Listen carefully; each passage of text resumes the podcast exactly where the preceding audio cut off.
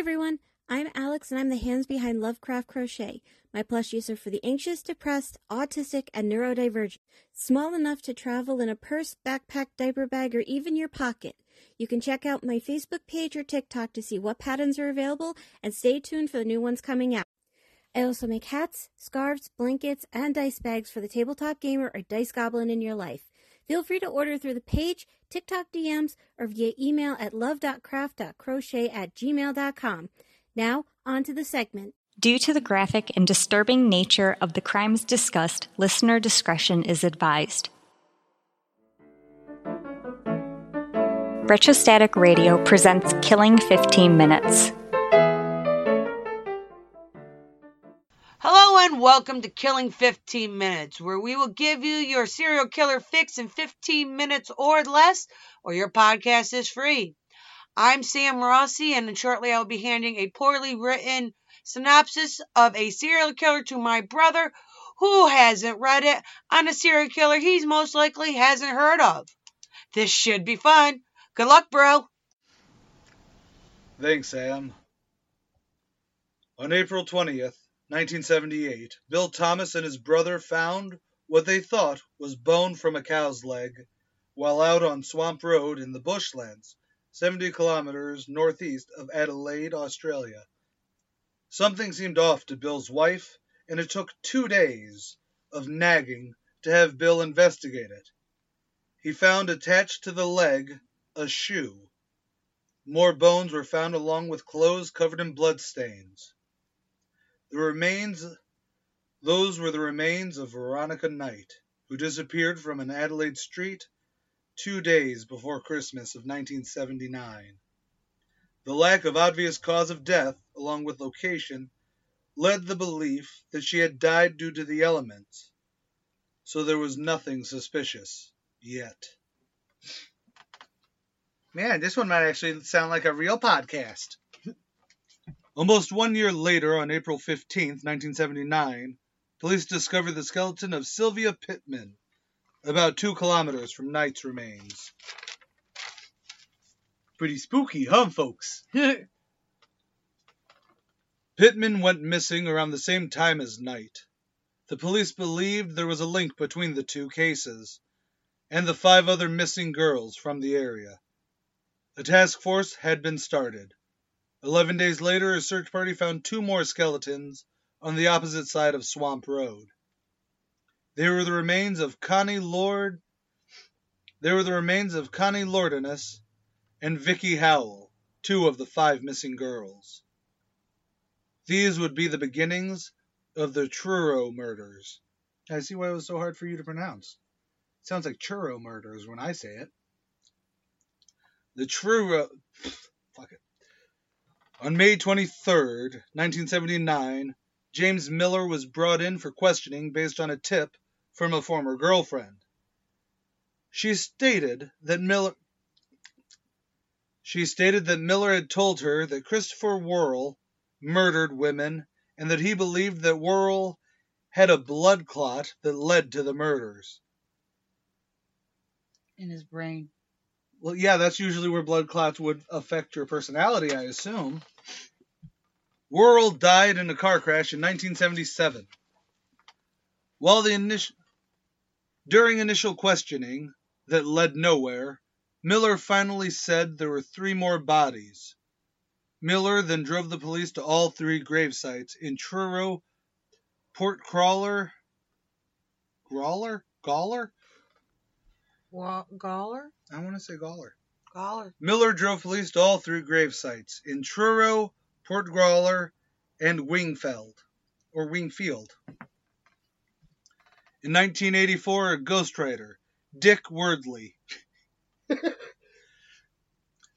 That's actually my uh, porn name. Dick Wordley. I talk a lot. Wrote Miller's autobiography giving the accepted narrative of how each victim died. Mm-hmm. Before we get into the next part, pretty much Worrell, he was trying to put the blame on Worrell, but Miller's the one who did all this? Or is it still technically semi unsolved because Miller turned around and went, "Oh yeah, this guy did it. But here, let me show you the bodies and how they died." Miller does get convicted of these crimes. Well, he literally said, "This guy did it, but here, let me show you the bodies and here's how they died." Um, I remember this guy now. Uh, shall we finish before you continue? yes, or, because okay. it it, it, It gets answers. weird? Yeah, he he. he shoots himself in the foot. Uh, I'll just okay. Let's Just uh, read. Veronica Knight had become separated from friends and accepted a ride from Miller and Whirl on Dec- So Keep reading. I don't want to. okay, okay, okay. uh, Veronica Knight had become separated from friends and accepted a ride from Miller and Whirl on December 23rd, 1976. Miller claimed they talked to her into going to the Adelaide foothills.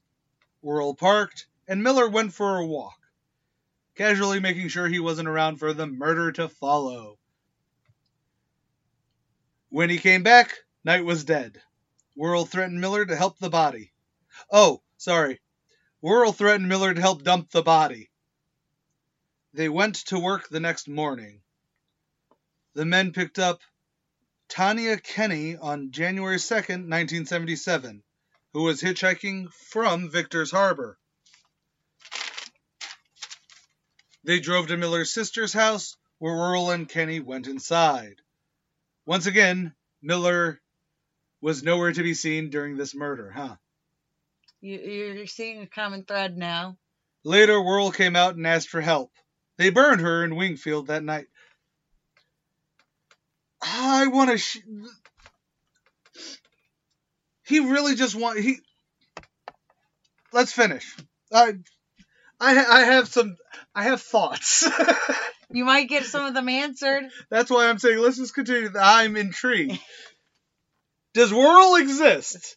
I'd like to know the twist ending of this. Does Whirl actually exist as a person? Yes, and he really was killed in a in a car accident. Okay. This isn't like some Tyler Durden fucking Fight Club bullshit No. at the end.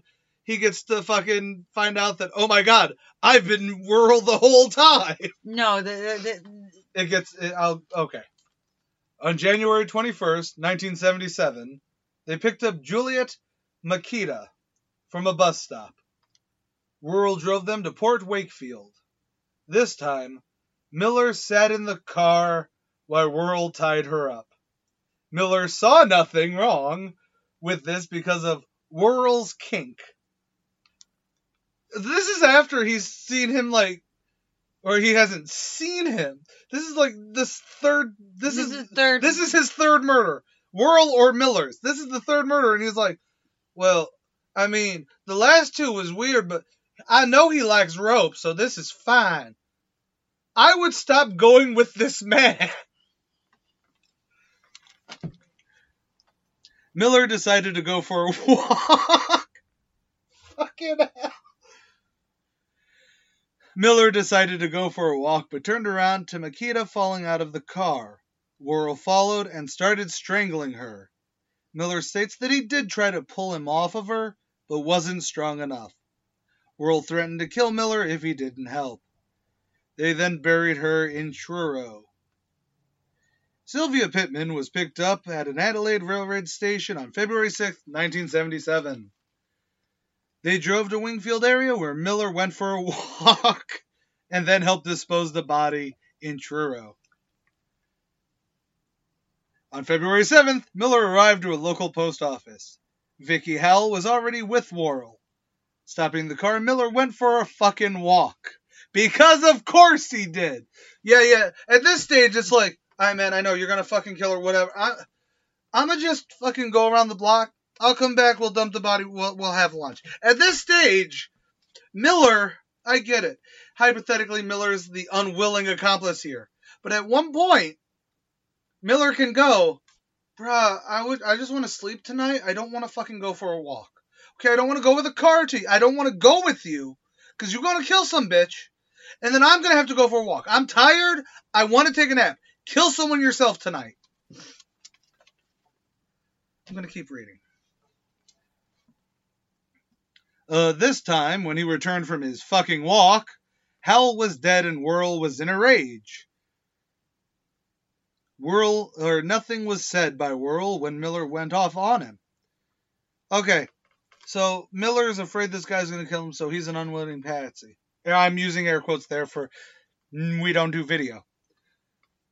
But the second that fucking Whirl gets mad, Miller's gonna go off on him and be like, "What the fuck are you doing?" So what you're sell- telling me is, I fear you're going to kill me, but I'm going to yell at you because you're mad. As long as you're calmly killing these people, I'll fucking go for my walk. We'll we'll have a gay old time. You yell at me. Fuck you.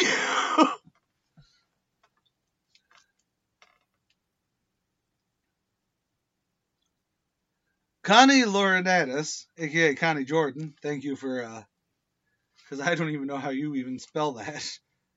And I'm reading it. I know, right? Was last seen on February 9th being picked up in the city center. She became frightened when Miller was going in the wrong direction of her house. He drove to Wingfield and did nothing. But you know who did force himself force the screaming girl into the tr- into the back seat? Whirl. Because Miller did nothing. Miller went for a fucking walk, came back, and then drove him to Truro. How many times did you walk and then how, how many times did you fucking write and then Miller went for a walk? Think seven. I don't know. How many victims are there? Deborah Lamb was hitchhiking on February 12th when the men picked her up. They drove to Port Gawler, where Miller went for his fucking walk. I mean, on the plus side, he had to be a fit boy, fucking walking a lot. Gotta be boring pre uh, Pokemon Go, though. Yes, I'm trying to make this funnier, but my god! I think this kind of comedy of errors writes itself. When he returned, Lamb was missing and Whirl was filling a hole with his foot. How long was his walk? I don't know. Is he suggesting that Whirl just fucking used his foot to dig a hole for a body Um, and then covered it with his foot? Look, I've covered, I've covered, I've, I've made holes with my foot and then covered it. You know what I mean? Even if you're just bored on sand or something, you right. Unless his walk was an hour and a half long and this dude had fucking Shaq 26 size feet. Ah. Oh, Lamb was found buried alive at that spot. So apparently he did this all with his foot while holding a woman. I- on February 19th, Deborah Skuse, Worrell, and Miller were in the car accident which took Worrell and Skuse's lives. Miller broke his shoulder blade. Were were were they planning on killing Skuse? I would assume so. With these two together, did he have his fucking Adidas on? Did he have his Nike so. kicks on so he could do his fucking walk? Miller maintains he had nothing to do with the murders, and there were no rapes. All he did was help dispose of the body. Okay, no, motherfucker. Um, before we finish this story, I'm gonna just say one thing. You know what that is? Yes, you have something to do with the murders if you are Walking away. See, now you can argue if it was one time, even two times. But guess what? When you have reached three or more, you are an accomplice at the very fucking least. And you can go, well, he threatened to kill me. That's why you go to the cops and go, this guy has murdered people and has now threatened to kill me. Could you go over and can do something?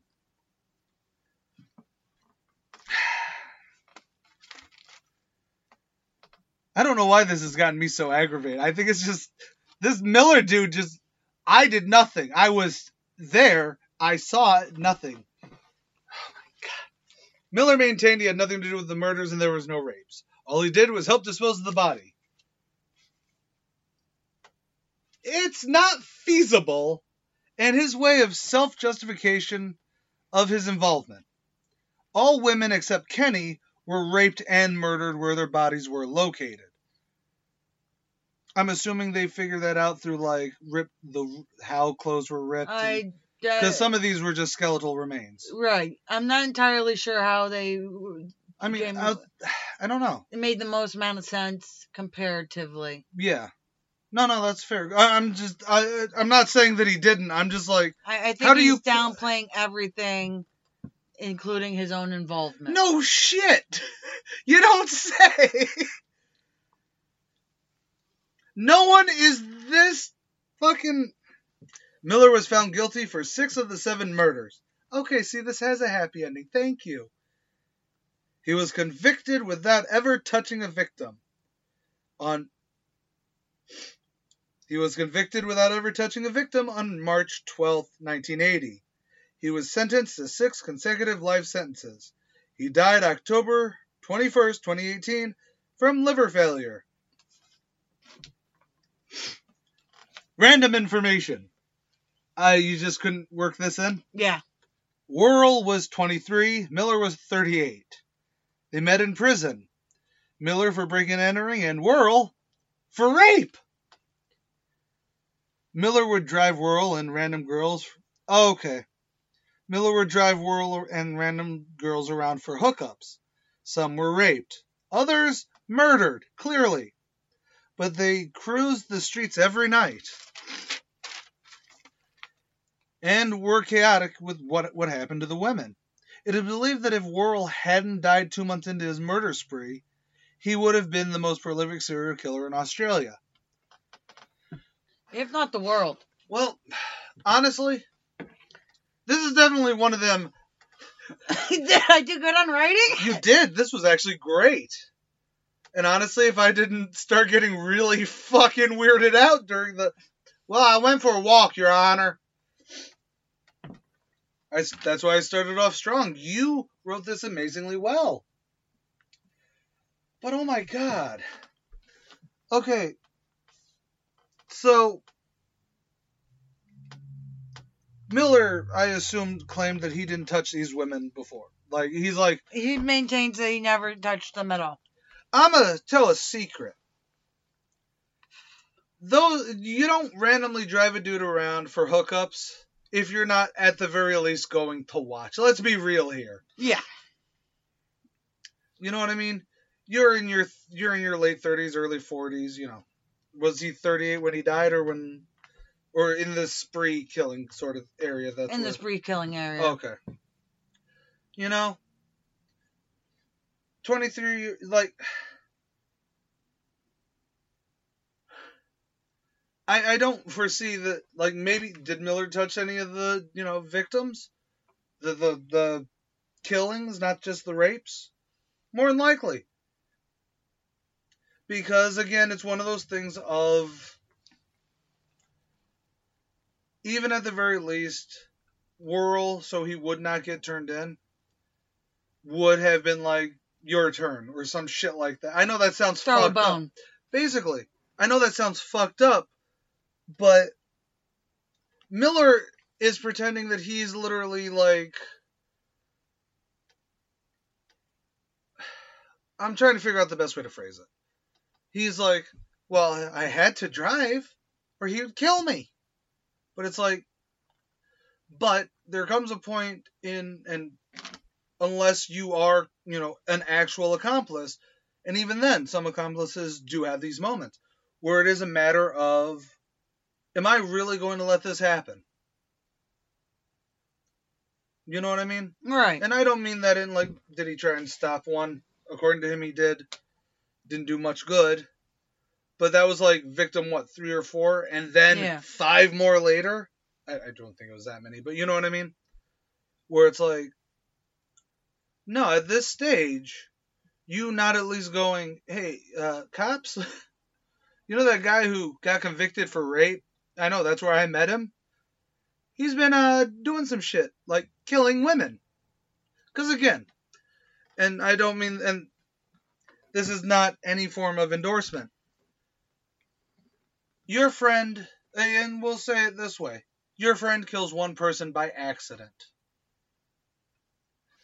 you're moral you, you're socially obligated to be like I need to turn him into the cops, whatever. Will you? Probably no. Because, you know, you can convince yourself it was a just, you know what I mean? There was justification. Something bad happened. It's not your business, or you care about your friend enough that you're not going to turn him in.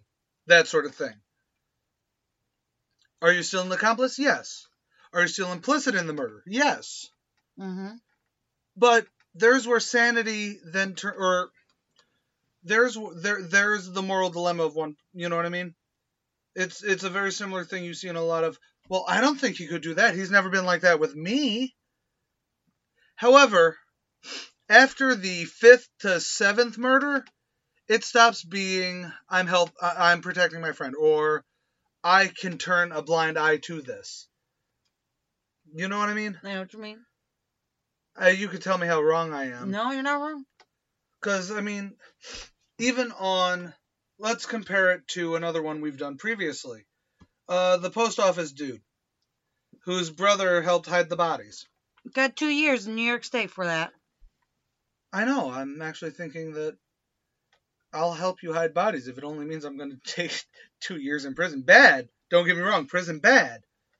Two years is like, you, you'd get life. Actually, right now with bail reform, I might not even, I might get a fucking bonus. But anyways, no, and it's really interesting to look at because, like, literally the only reason anything even came about because of this was Miller almost bragging about it Yeah, to his girlfriend. to his girlfriend, and then even when he he was bragging about it passively, mind you, because he couldn't outright say, "Oh yeah, we totally did this." It was he ghost had a ghostwriter write, write an autobiography about it. Yeah, And it's like, what the fuck? Also, Dick Wordley is not a real fucking name on this planet. Again, I really want to use it as a porn name. but no, that was actually very interesting. it was it was an interesting read. And I just don't know.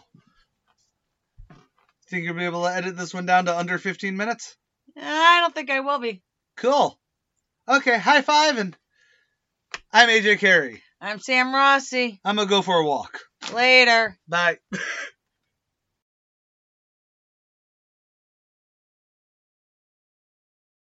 Killing 15 Minutes is hosted by Arthur Carey, with scripts written and researched by Sam Rossi.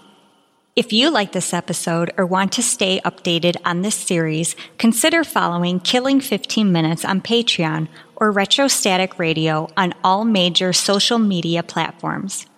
Good night and God bless. You're watching Retrostatic Radio.